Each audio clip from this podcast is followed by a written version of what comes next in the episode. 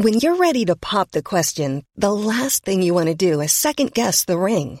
At Blue Nile dot com, you can design a one-of-a-kind ring with the ease and convenience of shopping online. Choose your diamond and setting. When you find the one, you'll get it delivered right to your door. Go to Blue Nile dot com and use promo code LISTEN to get fifty dollars off your purchase of five hundred dollars or more. That's code LISTEN at Blue Nile dot com for fifty dollars off your purchase. Blue Nile dot com, code LISTEN. Millions of people have lost weight with personalized plans from Noom. Like Evan, who can't stand salads and still lost fifty pounds.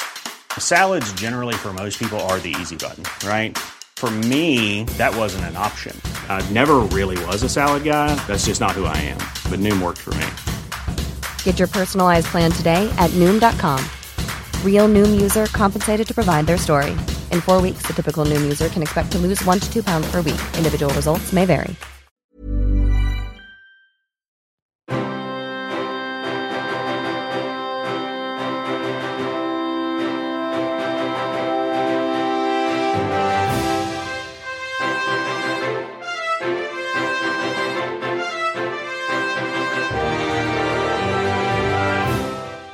Hello, everybody. This is uh, Daniel Doughty, your co-host for the Cannonball Presents, our special series, Space is the Place.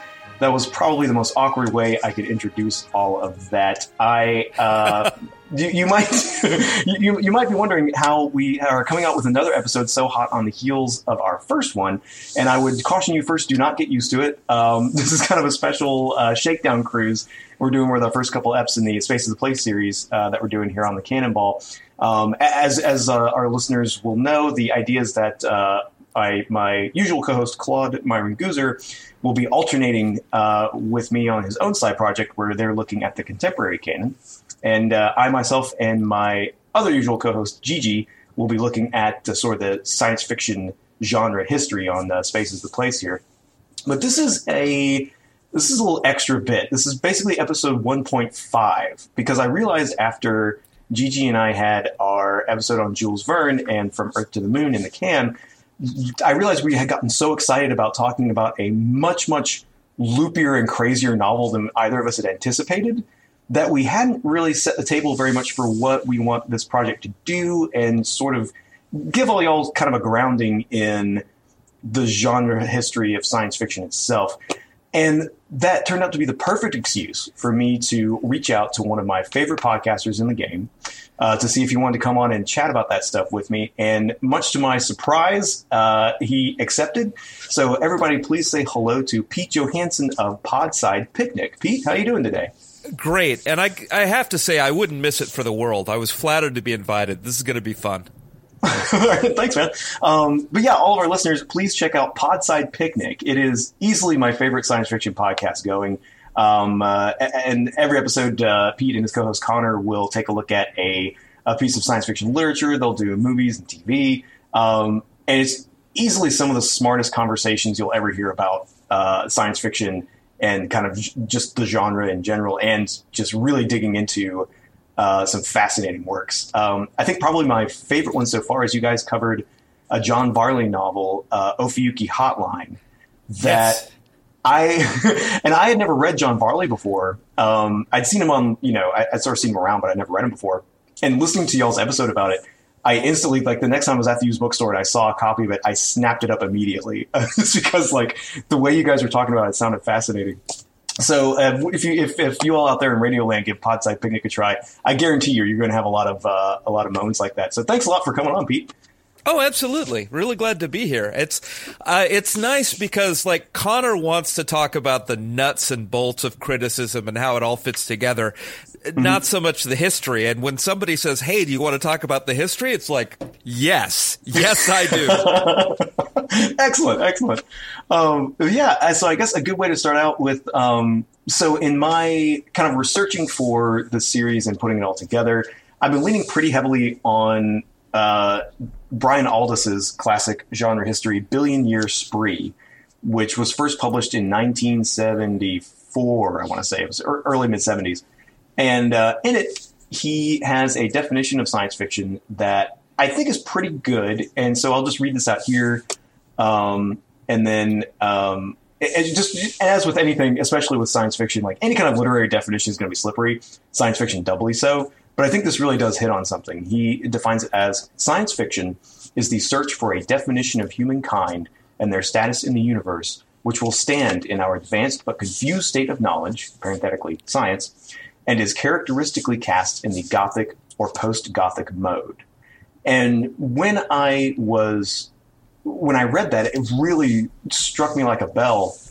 The uh, because on the Cannonball, of course, uh, to be spooky for Halloween, we did an episode on the genre history of the Gothic, where uh, Claude really taught me a lot about um, about that kind of broad uh, aesthetic, and it really clicked into place how science fiction fits in the Gothic mode, because the at the outset of the Gothic Um, genre, the sort of the bit in each of these novels was that there would be like creepy things happening in a creepy castle or whatever, and then at the end it would all be explained via some kind of rational means, like it was just someone playing tricks or like what have you. It was very like Enlightenment era dispelling the demons kind of thing, and it really made sense because so much science fiction that you read, I used to th- sort of think of it like a mystery novel, right? Like there would be a mysterious or unknown phenomenon is sort of plonked into the laps of the uh, of the characters, and then by the end of the novel, it has been explained or ex- you know or otherwise sort of teased out, and sort of the, that reveal is one of the big sort of, I think, structural elements to science fiction. And I had no idea that that's actually just the Gothic, which that was pretty that was pretty interesting. And all this really runs with that because he places the origin of science fiction at Mary Shelley's Frankenstein. And I think that holds up. I don't know. How, how do you feel about that? I I think it's a defensible choice. It's um, it, w- have you listened to one of the episodes where I go nuts and start talking about platypuses? I don't I don't think okay. I have. I must have missed those. Well, he, here's the idea. Like, ever since the platypus has been discovered, people have said, how is it possible that we can have this animal that doesn't follow the rules of bird or mammal? It's furry, mm-hmm. but it it lays eggs. Well, the platypus doesn't care. The platypus is just being a platypus, and we showed up later. Right. And and so, like, I, I think that pointing at Frankenstein is probably the best choice, but it is one thing we do need to bear in mind is, like, when Mary Shelley wrote that, she wasn't like, well, I'm I'm doing the first science fiction novel. Like, that wasn't... Right. Yeah, exactly. She was just trying to, uh, she was just trying to get away from uh, Lord Byron's uh, unceasing advances, really. Yeah, um, exactly. Get a few minutes alone. Right, right.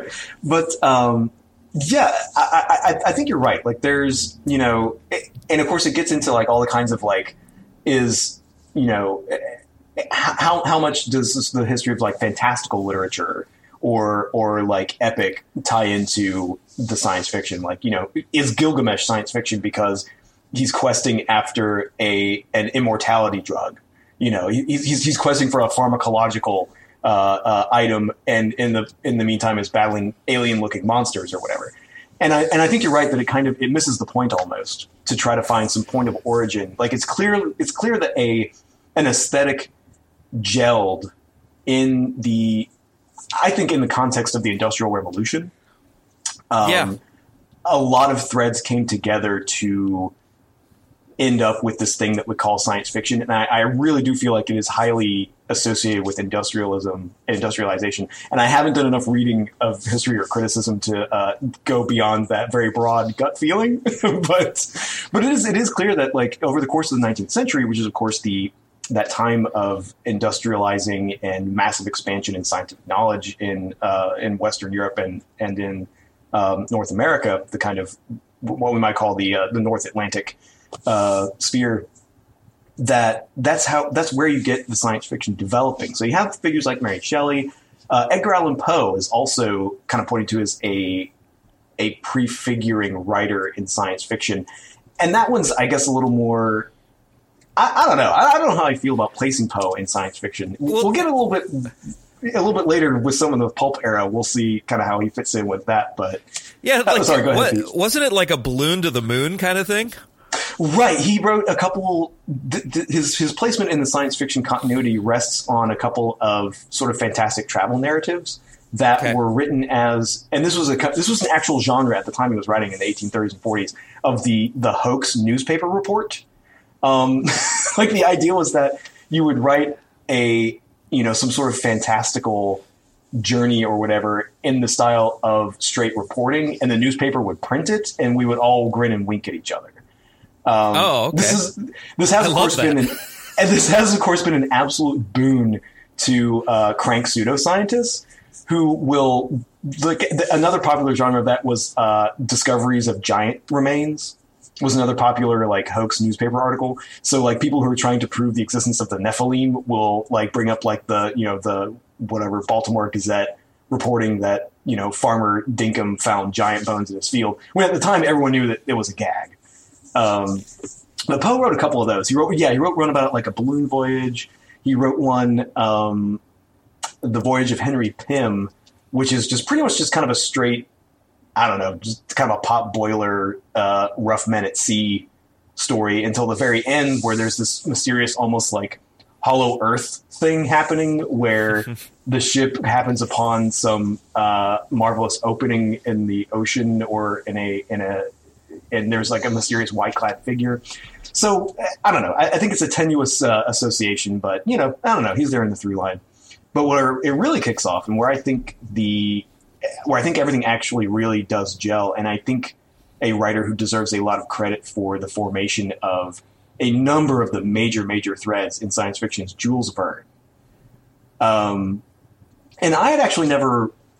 I only ever knew Jules Verne by cultural osmosis until this project when I read From Earth to the Moon.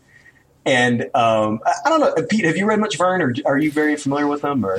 Um, you know, I, honestly, I, almost completely secondhand. Like I've, now that I'm thinking right. about it, like Verne. Like we've, like we've all seen that Disney, you know, twenty thousand Leagues Under the Sea movie. You know, I was just going to say that. Absolutely. Yeah, but I, I would recommend going back and actually reading the guy. We read From Earth to the Moon, which um, is the story of a bunch of just absolutely insane American artillery engineers who are upset about the end of the Civil War, deciding to turn their injuries, their their uh, their energies into creating a gigantic cannon to fire a projectile at the moon. And it's for for one thing, I think what Verne originates here, and you know, and there are a lot of threads go into it, but I think what Verne at least was the first major author that originates this is he he is in the hard science fiction mode.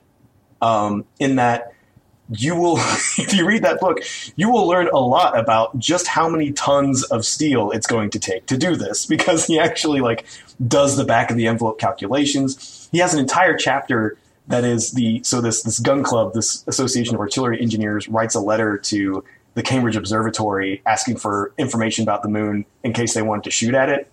Um, and the Cambridge Observatory writes back with this long, detailed explanation about perihelion and zenith and, and, you know, azimuth and all this kind of stuff and like the distance and all that. It's a, it's an info dump. Jules Verne invented the hard science fiction info dump. It's incredible. um, but he was, so he was starting writing in the eighteen forties, and I think kind of the other big name of the nineteenth century guys is H G Wells. And I don't think a lot of people appreciate just how much later Wells came onto the scene after Verne, because H G Wells wasn't even born until Jules Verne was already a, a literary celebrity. Um, because he was, you know, Verne was publishing in the eighteen, sorry, the eighteen sixties. And H G Wells wasn't born until eighteen sixty-six. Um, but he's also kind of the other big name of the nineteenth century. And he's a guy that we're yeah. going to be, Uh, taking, I, I think, spending a lot of time with, just because I personally find him really fascinating. And but yeah, he does other... slide into the twentieth. Uh, do, you, yeah, you know, yeah. I, I know this is a literary podcast, but like, do you know about the whole satyr thing with him?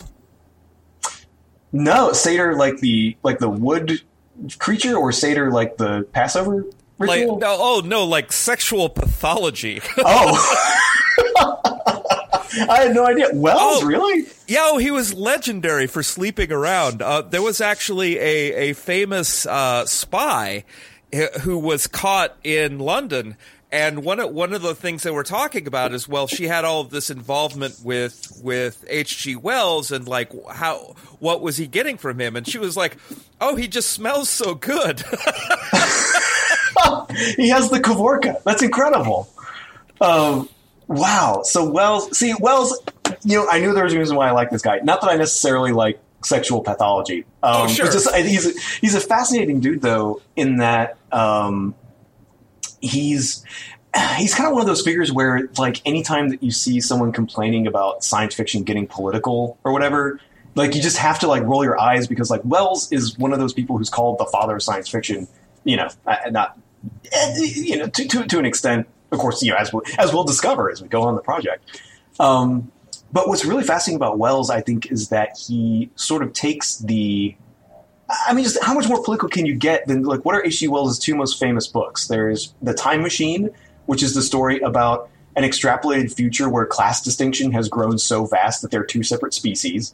And there's The War of the Worlds, which is Wells inflicting a colonial subjugation on his own country, that, like, they have done across the world. Like, it's, you know, it's right. Clearly, like, the, you know, and it's kind of what, you know, what they say about, like, you know, science fiction is always about the present whenever it's written. It's, you know, it's it's a it's a literature that uses the future in a way to explore the present. And I think Wells is a is absolutely a uh, a, a standard bearer for that.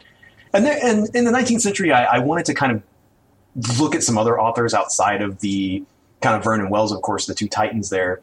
So we're actually our next episode, we're going to be reading um, Looking Backward by Edward Bellamy, which I wanted to take a look at because part of the Part of the project that we're doing here is not necessarily like, so on the Cannonball, we're reading like the, the quote unquote great books of the Western canon.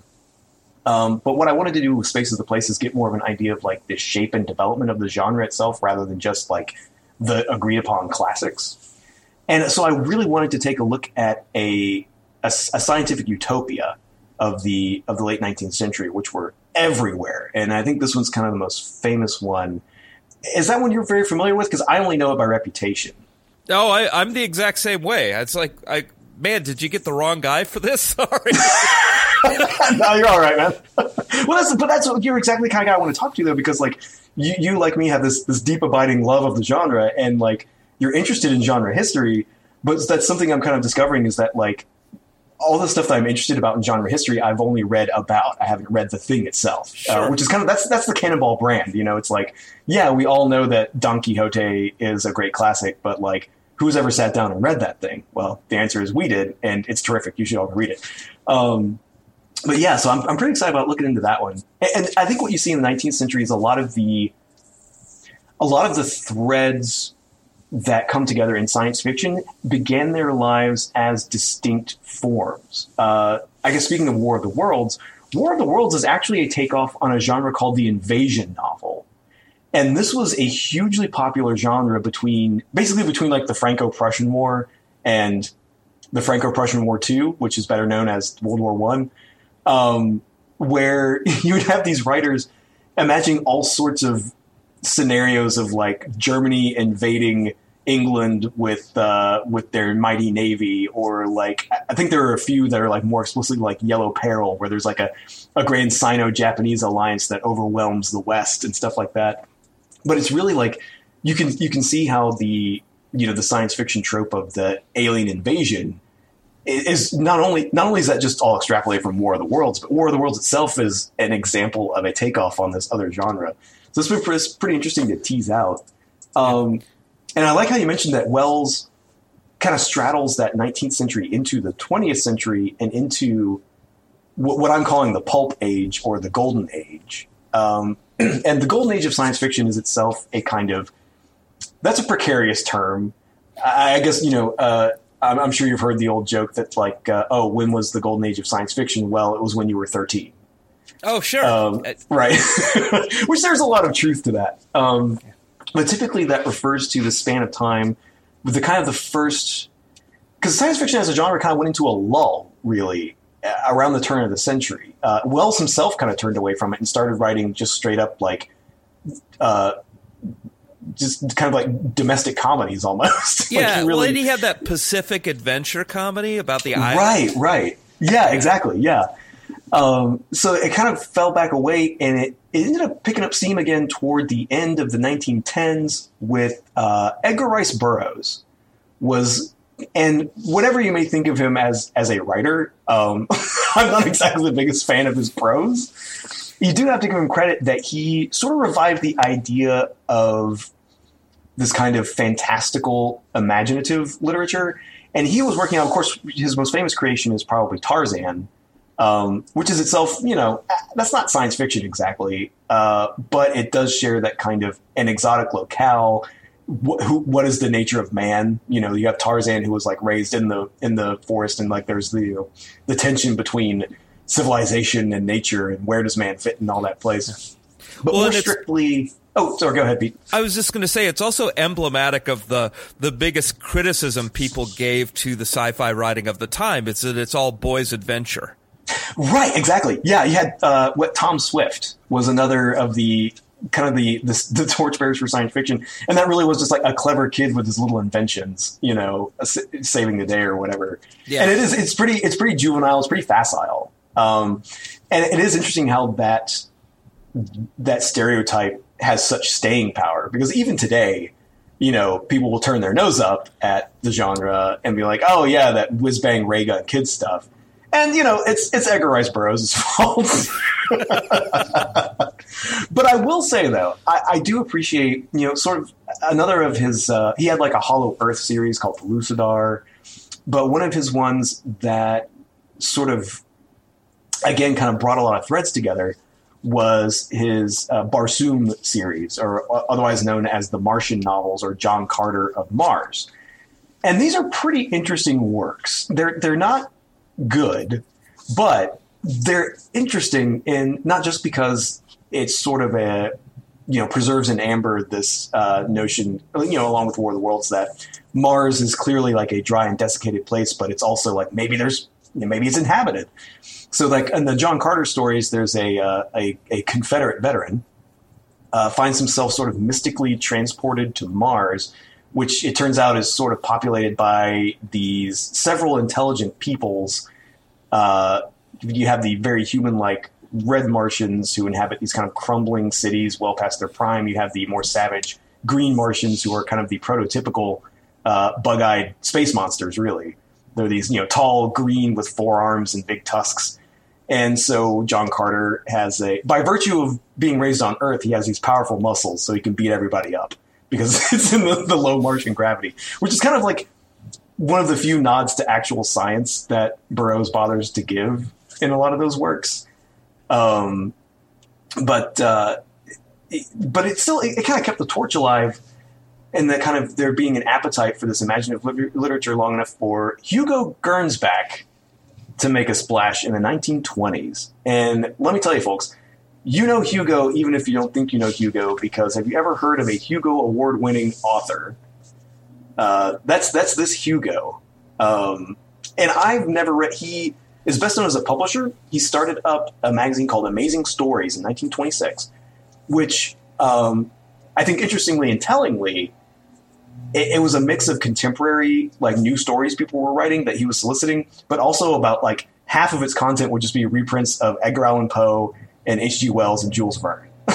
So that there's, you know, not only did those guys have in their, in, you know, in their times, well, I guess Wells was actually still writing at the time, but like, not only did those guys have an influence on the genre in their own times and their own active decades, but then also when the genre was kind of reconstituting itself, the main avenue of that was filling its pages with those stories. So you had a whole new generations of, of, uh, of, you know, what would come to be called science fiction fans, you know, reading these same uh, Wells and Verne stories. And Hugo actually wrote some of his own, which I've never, I've never actually read. Have you, have you read much from like these old, like pulp days or? It's, it's been a while. My, uh, mostly what I remember is sort of a vibe of like, don't forget to take your food pill. Like it's very, right. it's, it's very, it's not going to help with that stereotype. Fair. Yeah.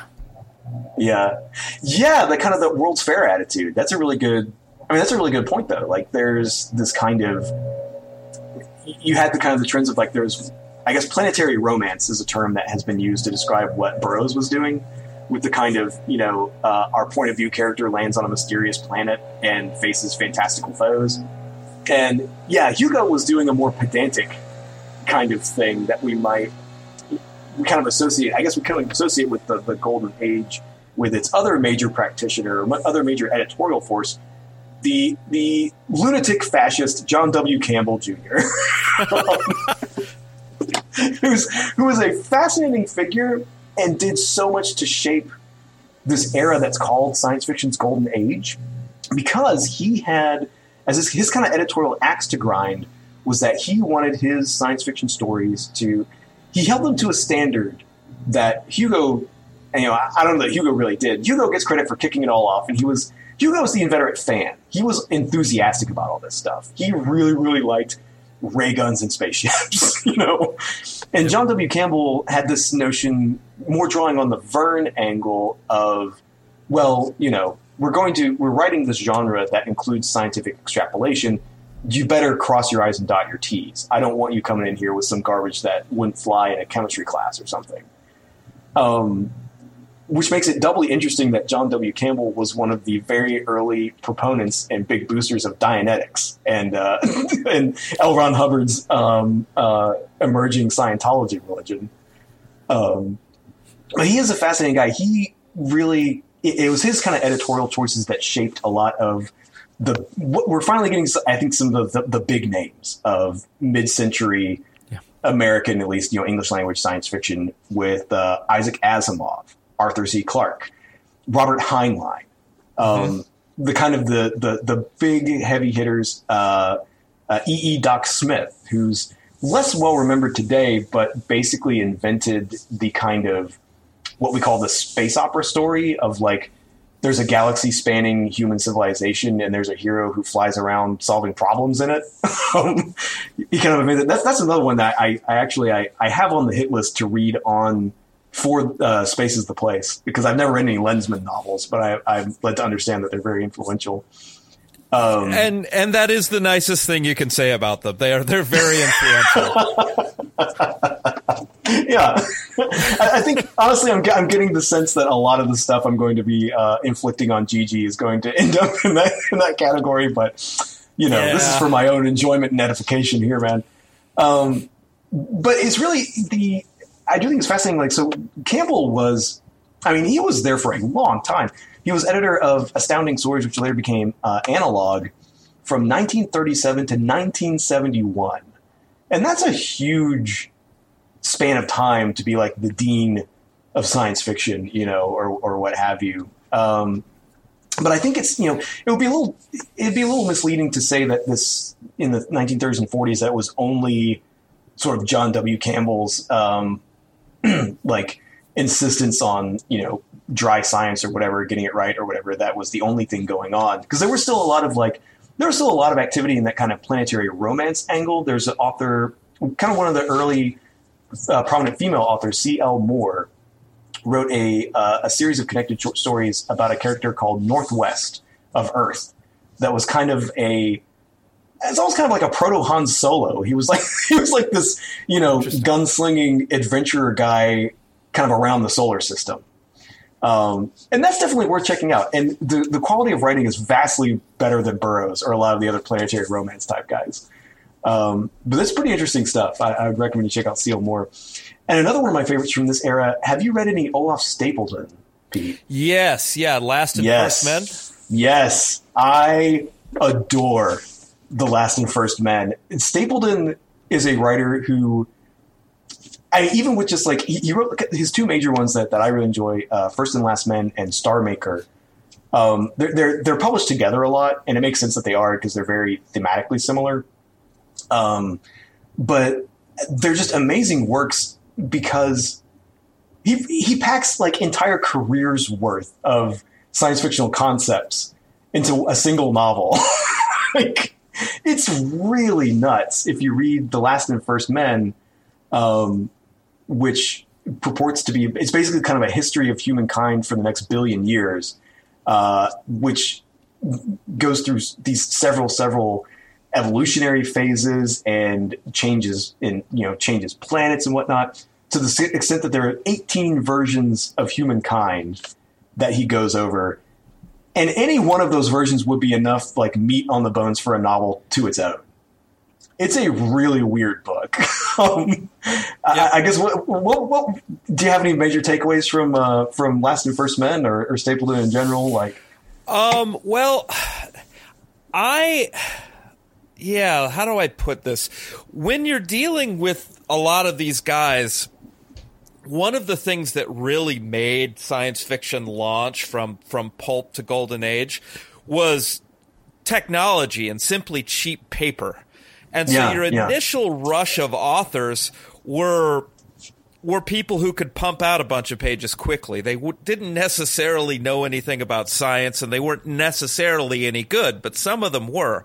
And Stapleton is one of those that I really hold out as somehow they managed to get somebody who could both pump out pages and know what he was talking about. And that's yeah, what, yeah. Uh, it, it appealed to me. Yeah, yeah. He, he's a fascinating guy. I, uh, I always intend to... Uh, Every now and then I check on uh, Amazon or Abe Books to see if his books on uh, political philosophy are, you know, within my price range, but they're always like a little bit more than I'm willing to shell out for because they're out of print. But uh, he, he's he's a fascinating dude. Um, and yeah, you're right. Like that kind of like, and I think that, again, that sort of goes along with the, the reputation that science fiction gained in those days of being of low quality. You know, it's rooted in the fact that you did have a kind of gold rush sentimentality of, you know, publishers cranking out these magazines. They just need copy, you know, just tur- turn in, you know, five thousand words and call it a day and we'll print it. Uh, right. So you do get a ton of dross with all that. But um, but I guess you do get like with, say, I-, I think with Campbell especially, he had a, you know, say what you will about his absolutely insane crank fascist opinions. Please, like, look into Campbell. He is absolutely nutters. Um, but he did, he did have a kind of like mentorship idea, so that when you had a standout like Heinlein, for instance, I think, you know, that was one of his favorites. Sure, he he would he would take the time to like engage with them on like, you know, like, well, here's some suggestions on this, and I, you know, I really like, you know, you need to work on your writing on this. You're a little weak on that, and I think that helped shape some of the. I don't know, going going respectable that happened in the post-war period. And I think another, and that is kind of the next big era after the uh, the pulps and golden age, you have the post-war after World War Two. And I think another aspect of what kind of lent science fiction a little more respectability in those days is that, I mean, you think about, I don't know, think about living through the Second World War, right? You start out the Second World War with, you know, propeller biplanes, and you end it with... Uh, you know, jet aircraft and the atomic bomb. It must have felt like the future was rushing at you. It, it and I and I think that kind of broader.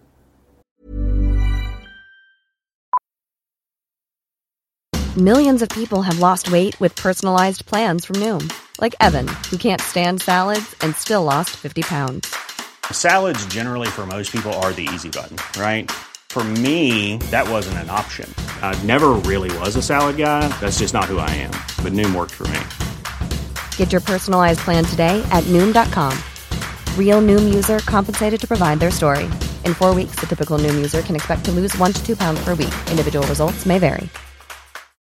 Millions of people have lost weight with personalized plans from Noom. Like Evan, who can't stand salads and still lost fifty pounds. Salads generally for most people are the easy button, right? For me, that wasn't an option. I never really was a salad guy. That's just not who I am. But Noom worked for me. Get your personalized plan today at Noom dot com. Real Noom user compensated to provide their story. In four weeks, the typical Noom user can expect to lose one to two pounds per week. Individual results may vary. Sort of awareness of the pace of technological change, the the impact of technological uh, technological change. I think that lent a little more seriousness to the idea that there can be a literature which talks about man's relationship to his tools, um, and that's kind of where a lot of I think where a lot of post-war science fiction goes. Like, I mean, it's, it's of course like, you know, you, you'd had some stories about apocalyptic annihilation before. Um, I, I think a few famous early examples. Jack London actually wrote a book where I believe it was like a plague and wiped out almost all of humanity. And so there's just like one guy wandering through the ruins of London.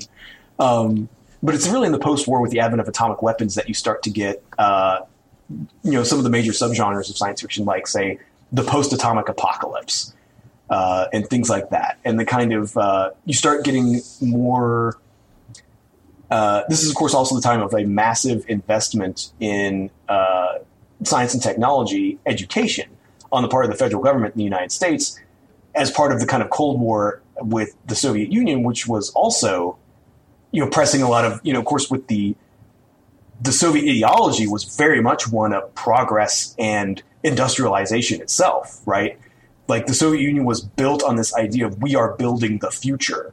So there was this massive investment in a futurist-oriented kind of uh, kind of thinking that the United States responded to with these investments in uh, in science and technology education and, well, you know, in propagandizing, you know, and, and I think that sort of fed into a lot of uh, what was going on in like the fifties and the post-war era. And you also sort of saw an increase in the quality of writing itself. And a couple of editors I wanted to talk about with respect to that are my main man. I, I don't know how you feel about him, but I this guy's my absolute homeboy, and I love him to death. Frederick Pohl. Okay, uh, sure. Yeah, so Fred Pohl was a guy who came up in the uh, – he was actually in one of the first science fiction fandom organizations called the Futurians in the nineteen thirties. Um, if you see any photos of uh, all those, I think Asimov was in there too, and they all look like this, the world's biggest dorks. It's absolutely adorable. But by the nineteen fifties, he was a writer himself, and he was an editor at um, Galaxy magazine, which was one of the, the – the pulps had moved into what's called the digest size, and, and that's where the surviving science fiction magazines are now. I think Analog, you know, I think Asimov's Science Fiction Fantasy is still going, Analog is still going. And they're in what, what kind of looks like a paperback book size instead of like a big like comic book size kind of kind of format. And Galaxy was one of the first of those. And uh, another another editor, which I actually didn't know anything about until I was doing a little research for uh, you know for the for the show uh, coming on here, uh, a woman named Cele Goldsmith. Um, and you don't hear about a lot of women in science fiction in this era, partly because of just, it was just such a male dominated field, partly because, you know, there, there's just the kind of like women being written out of things is pervasive anyway. So even if there were women involved, you don't hear about them.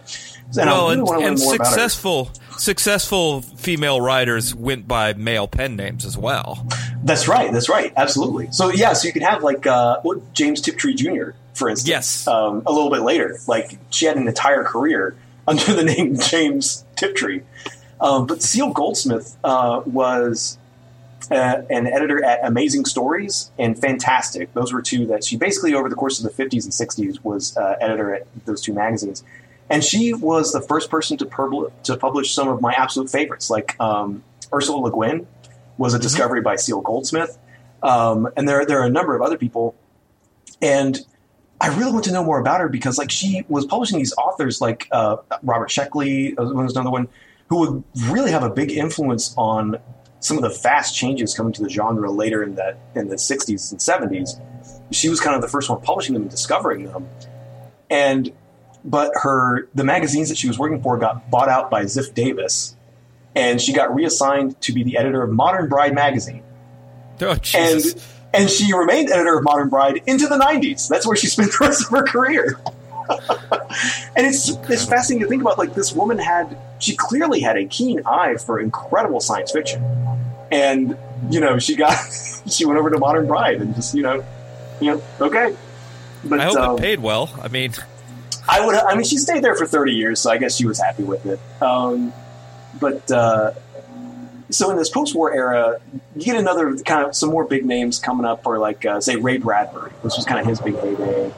Um, I uh, I would just like to apologize to Pete and everyone. Um, it's landscaping day uh, at my townhouse development, so you might be hearing some obnoxious two-stroke motors uh, fee- feebly and uh, futilely trying to blow leaves away. So I apologize for that. Um, in any case. we had like uh, you know Ray Bradbury, Robert Sheckley, um, Walter M. Miller Junior, uh, who wrote my, I, I think easily my favorite post-apocalypse story, Canticle for Leibowitz.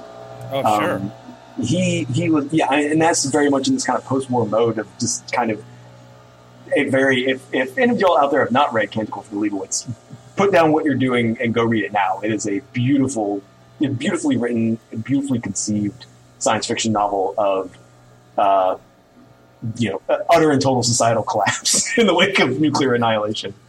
Um, but yeah, you have a lot of these writers who are leading into uh, what's called the new wave of science fiction.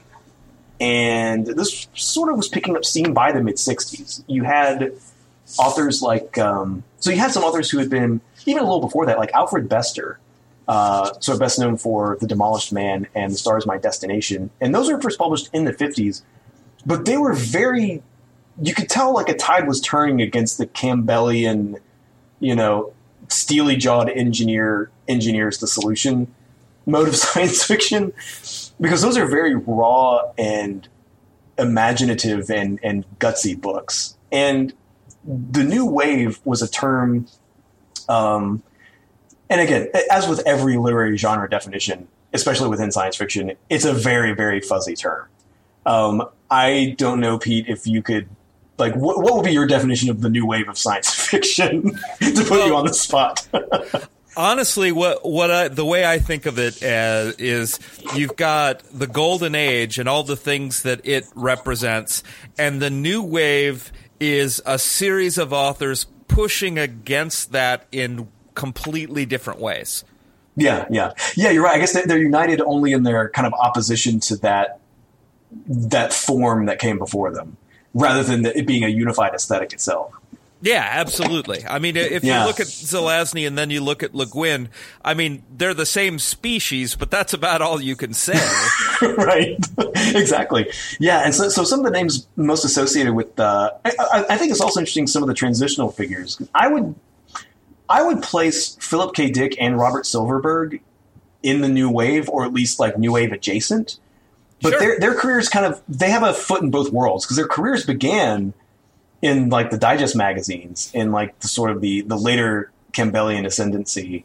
So like their earlier works are a little more kind of straightforward, but of course with Dick especially, after his psychotic break, yes. he's, you know, he's going off he's going off in some very strange directions. Or like I think Robert Silverberg is one of my sort of favorite examples of this though. Yeah. Because he began his career writing fairly, you know, I, I mean still I think he's he's a very talented writer. Um You know, he, he has his weak points, but I think he's a very talented writer. And he was one of those, he was one of those, like, he can turn out, he can turn out copy kind of guys. Um, sure. He has a, he has a huge corpus of work, but he sort of began his career in the kind of, you know, uh, spaceships and space travel, uh, you know, steely jawed guys solving problems era, but really I think got swept up in and kind of embraced the, the sort of the opening of the opening of options that came with these other authors who were pushing back against that vision.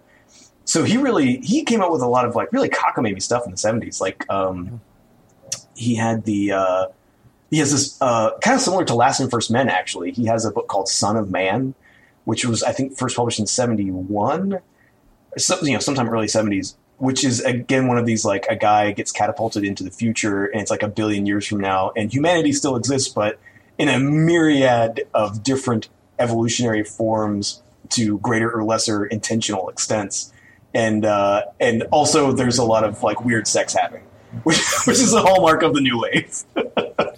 So um, one thing I'd like to point out here, and it's something I think about a lot when we start dividing things into genre, is that mm-hmm. um, Robert Heinlein's most successful books happened during the new wave. But he's That's clearly right, yeah. a golden age author. Oh, absolutely. Yeah, I think you're right. And Heinlein, I think, is very much like uh, he's very much in that mold. Like he's clearly, I mean, he came up as you know a Campbell protege. Like yeah. he, he made his he made his name with uh, you know these very uh, not not rote or formulaic, I wouldn't think, but like he was very much in that mode of like heroic engineer solves the thing. But yeah, I mean, what's his what's what's Robert Heinlein's most famous work? It's Stranger in a Strange Land. The most, like, one of the most hippy dippy science fiction novels to ever exist, right? Absolutely. And it's um, but, but a few a few other names kind of associated with this uh, this movement. Um, one of the big ones, of course, is Michael Moorcock. And Michael Moorcock is one of those guys that I really, really want to like more than I do. Um, but I really enjoy him, and I've I've read a lot of stuff, and I, I think he has a, a really keen aesthetic of his own that he that he you know kind of works out in a lot of his stuff. Um, he's kind of, he's most famous for the uh, Elric of Melniboné uh, fantasy series. Uh, he did a couple of like. Uh, he, he he did a lot of like, I don't know. Well, it's kind of like that Burroughs planetary romance stuff, but kind of like what we might call today dark fantasy. Um, but his his sort of his major role in the New Wave was that he was editor of a magazine called New Worlds, which were, and this was a magazine that was publishing those authors who were challenging and pushing back, like Zelazny, Delaney. You mentioned Le Guin, mm-hmm. um, Joanna Russ, uh, J G Ballard, uh, and J G Ballard has since like. No one, he's not very associated with the science fiction genre or movement as much anymore today, but at the time he was. Like, he was just one of these weird new science fiction authors. Um, and, and Brian Aldiss is another kind of big name of, uh, of the New Wave, too. Oh, Thomas um, Deesh. I mean, yeah, you, you can yeah, probably yeah, get Deesh, it down yeah. to a hard twelve, you know? Right, and, uh, well, Harlan Ellison. I mean, what a, oh, yeah. I can't believe I forgot, yeah. And uh, kind of one of the seminal publications in all this was a an anthology called Dangerous Visions, which um, I guess if you ever, ever had to have like a canon of the New Wave, that's uh, that's what it was, an anthology of short stories from a lot of these authors. And what was kind of fascinating to me is reading about, about like, because a lot of those Golden Age guys were still, they were still there, they were still kicking.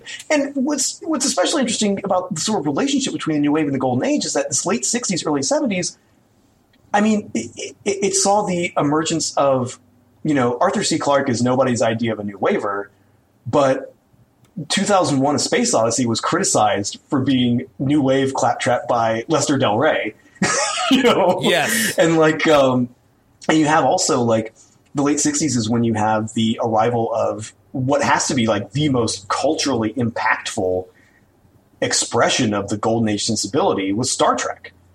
Um, So it's not really, again, that's kind of the problem with periodization is that yep. there is so much overlap and, and shifting and, and, you know, sort of moving, you know, uh, in between all these things that it's, you know, it can be hard to nail down. But I think you're right that there was a, the best way to think about the New Wave is that you had a, a ton of people who had their own ideas about what science fiction could be, pushing back against that sort of Campbell Golden Age aesthetic. And as you said, you know, you know they, they're really, that's what they had in common. More, you know, because yeah. you read a Le Guin and you read a, uh, or a J G Ballard, like they're not the same, they're not writing from the same place. They're just writing against the same place, I suppose. Oh, exactly. Exactly. It's, and I mean, it, it, it led to some interesting results. I mean, like, we're sort of in a similar time right now where we're mm-hmm. sort of post cyberpunk, but nobody can really tell you what that means. And right. I like it. It, it means that people are, are making their own experience, experiments and doing different things. And it's a, it's a good time to be reading. Yeah, it's, it's it's taking chances. Um, and, and, and hey, you bring up cyberpunk. What a good segue into kind of the last, the last agreed upon period, I think, in, in genre history. We, we were talking a little bit before we started recording that, like, I, I mentioned that I felt bad that I couldn't really think of anything past cyberpunk, which is, of course, you know, began forty years ago, as a kind of like, well, what's what's been a, a thing that's gelled since then? And and you very helpfully inform me that, well, no one knows because it hasn't happened yet. But cyberpunk is a pretty, it's a fascinating phenomenon in itself. It began in the kind of late seventies. Um, it's prefigured a little bit by the author John Brunner, who uh, I would lump in with kind of these New Wave guys. But he had mm-hmm.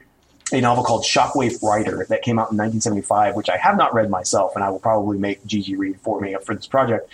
Um, but um, which kind of prefigured a lot of the – and this was, of course, the rise of like – this was when you were getting your first uh, you know, home computers. And they were still pretty rare.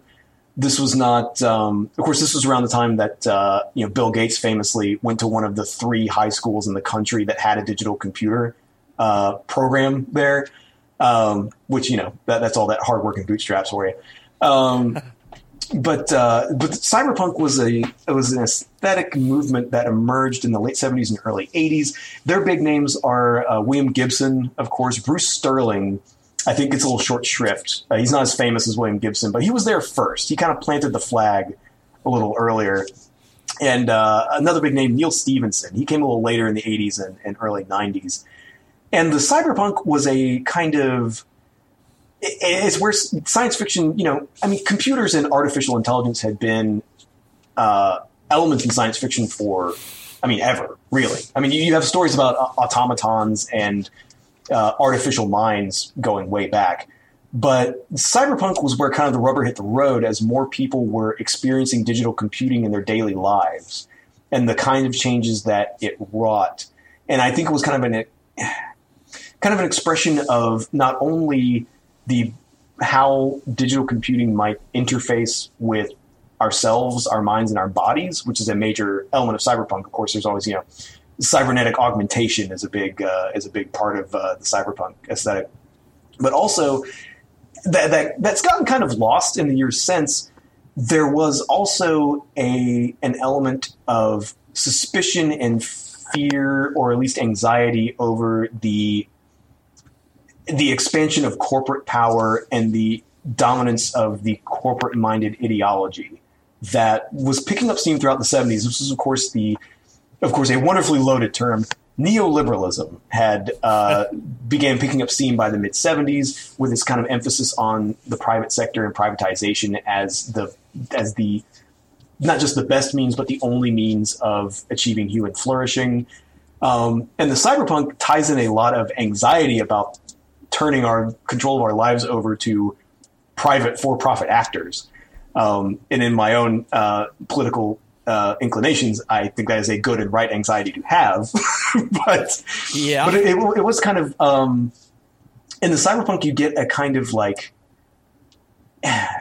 it's a very not dystopian exactly. There are a lot of cyberpunk dystopias, but I guess you, you get a real kind of final turn away from whatever kind of optimism was left over from the golden ages, you know?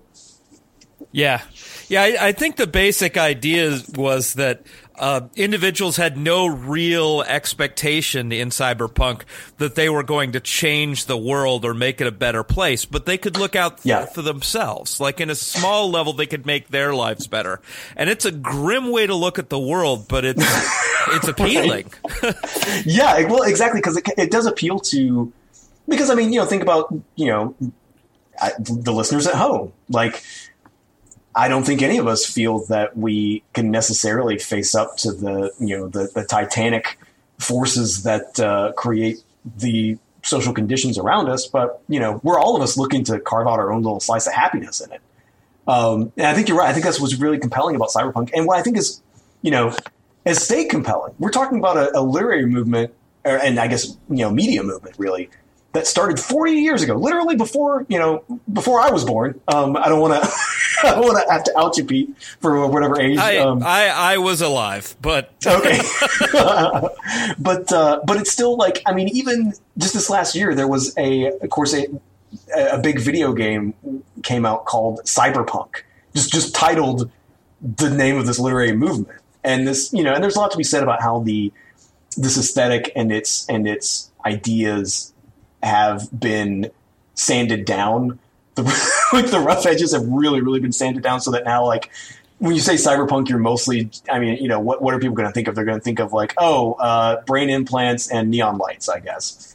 Um, so, so I guess there's something to be said for it. Kind of, it's, it's lost its teeth, but yeah. it is it does kind of have an amazing staying power. Uh, and I guess that's simply because those those themes that you mentioned still resonate, you know? Like, we still... I mean, even more than in the nineteen eighties, our lives are completely interpenetrated by digital computing.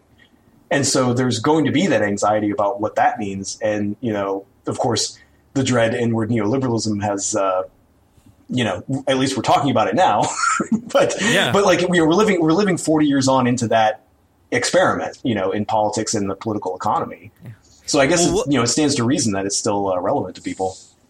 One of the really ironic things about the cyberpunk movement is that it's completely artificial. Like Bruce Sterling and William Gibson and a couple of the other guys got together at a at, at a conference in Texas, and they're like, we need to launch a new sci-fi movement that'll draw attention to our work. Like, it was incredibly bloodless. Huh. Wow. That's I did not know that. I mean, I knew that they were in like I knew they were in correspondence with one another. You know, like a lot of these a lot of these authors are. But that's uh, boy, that's something.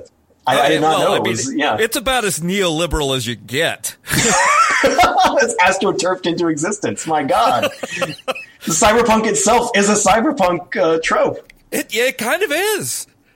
Of course, and, and what I mean, what, what, what, what better way for like the, the you know the postmodern age to create a genre for itself? That's incredible, man. Well, that kind of brings me up. That brings us up to like where I'm knowledgeable, and I really.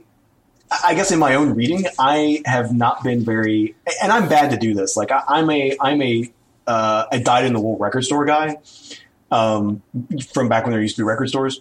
Sure. But, um, so like, you know, I, I, for a while would like keep up with like new releases and stuff like that. But then starting sometime around like two thousand five, I became much more interested in like digging back into pop music. And uh, so I've never really been as good at keeping up with like what's going on now. It's been the same way with science fiction. Like I, you know, once I got this interest in genre history and I was very interested in like trying to find, I didn't want to miss out on any gems that I would enjoy. Right. And so I've been spending most of my reading time finding older stuff or digging through influences or pulling on threads. And so I really have no idea what the genre is up to today. So Pete, like, could you give me and our listeners, but mostly me, a taste of like, what's, what's the shape of the genre these days? Like how's, what are kind of the broad trends? Where's where's it headed? What's going on? Okay, and uh, I if if you're listening and you have contrary opinions, I apologize. Write in. uh, I, I would I would urge you do not give us a one star review on iTunes. We would rather we would we would rather just have a, a profanity laden email. Thank you very much. So. Um, Earlier when we were talking about like pulped golden age, we talked about how one of the biggest influences on all of this happening was uh, like printing. You get cheap paper, you get more writers you, to fill that, that economic space. And what's going on right now, arguably, is the the traditional publishing houses are a lot having a lot of problems, and it's incredibly easy to self-publish. Like you could just you yeah. could take your grocery list and go to Amazon right now and put it up. Boom, it's there. No problem. So right. as as a result, in some ways it's incredibly encouraging because the democratization of writing, like anybody's writing is out there right now. You've got yeah, access. Yeah. But it's uh there are quality control problems. Right. Yeah, I mean it was, you know, of course there's the famous um Yeah, Theodore Sturgeon, who actually I, I should have mentioned earlier as a, as a great, great post-war writer, especially short stories. I lo- I always I always plug Theodore Sturgeon. I love him. Um, but of course, he has his famous Sturgeon's Law, um, which you know, uh, countering a you know a fellow at some uh, science fiction convention or what you know some other like, you know event Q and A said, uh, Mister Sturgeon, wouldn't you agree that ninety percent of science fiction is crud? And of course, he retorts, well, sure, but ninety percent of anything is crud. and And, and now, of course, that's back when, you know, where there was, you know, orders of magnitude more quality control at work. Yeah. Well, it's the absence of those gatekeepers, like more and more. It's been like like you, I like to try and like dig around and see what's going on in different genres. Mm-hmm. I start with the Nebula Awards now because at least then there's some gatekeepers. And it's kind of a shame mm-hmm. because it's the the opportunity uh I never thought I needed publishing houses, but like mm-hmm. I now know what they were doing by curating stuff, you know? Yeah, yeah. Yeah, actually I have a uh, I have a friend of mine who uh works as a literary agent. And I've talked with her before about how like I, I thank you for falling on all these grenades so that yes. you know, when you're actually reviewing these pitches, like so that we don't have to, you know, we don't have to sort through them. Like you're doing that for us professionally. Absolutely. Yeah, that's that's that's fascinating. Like a kind of um, yeah, I, I guess th- that's a good idea to kind of start with the you know the the the, the awards like the the Nebula or I guess where some you know there's Hugo of course, um, but uh, does d- does Locus put out? Do they have an award or I guess they probably have like a year end best of or something? I think they do. Uh, yes. Yes. Okay. Uh, yeah. So that might be that might be a place for me to start to get you know get my sea legs back because I am very interested. Like I've I've really.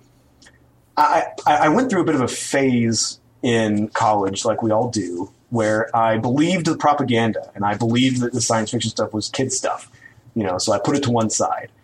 Um, but beginning about ten years ago, I waded, I found myself wading back into the genre and just getting so much more out of it. Um, and, and actually the, I, I can't believe I didn't mention him here. Um, I've, I've done a whole special episode on him though, but uh, when I found Gene Wolfe, that oh, sure. really unlocked, that unlocked a lot of passion in me for like, for, for the genre and what it can do and what it can be. Um, And so it's been it's been a, a, a great project to me these last few years of sort of getting reacquainted and finding stuff that I missed. And, you know, of course, I realized like in my you know in my zeal to find the things that I missed from the past, I'm missing all the cool things that are going on now. So uh, yeah, yeah, I'll definitely be checking. You know, I'm start I'm going to start with those Nebula Awards and uh, and see what I can see what I can find there. Well, all right. Well, thank you so much, Pete. This has been a terrific conversation, man. Oh, um, I, I've had a good time. Thanks for having me. Yeah, and I hope uh, listeners at home, I, I hope. This was all intelligible to y'all. I think it, it got to a couple of real heads talking to each other here. But uh, I, like I said, I'm an inveterate record store guy, and I, I really hate the, the idea that I might be alienating. But really, if you're listening to a special, if you're listening to a literature podcast special series on science fiction, you're probably on our wavelength, so I don't feel too bad about it. Um, yeah. But yeah, I hope this gives uh, everybody a grounding in um, kind of the shape of the genre history, how we're going to be exploring it. Some names are going to crop up again, and um, And yeah, and thanks again, Pete, and everybody at home. Please listen to Podside Picnic. It is an absolute treat. Uh, Pete and Connor are two of just the smartest uh, commentators on the literature you could uh, ever hope to find. It's a it's a delightful show.